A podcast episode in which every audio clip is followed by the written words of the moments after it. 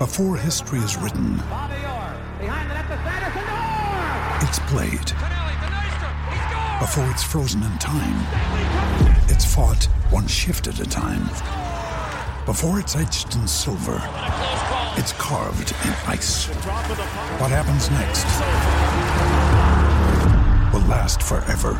The Stanley Cup Final on ABC and ESPN Plus begins Saturday. A good sign?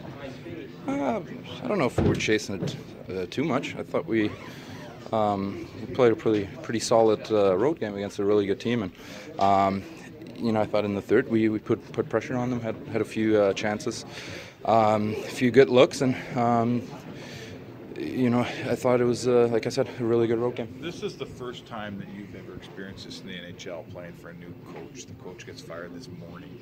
What can you tell that fans like? What was it like? What's the difference of tonight for all the other games you played?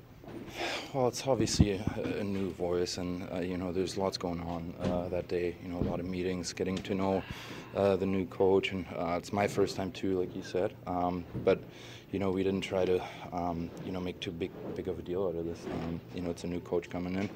Um, he's going to try and get us to, to, to play the right way and, and win as many games as we can. And um, you know, tonight was a good start, I thought.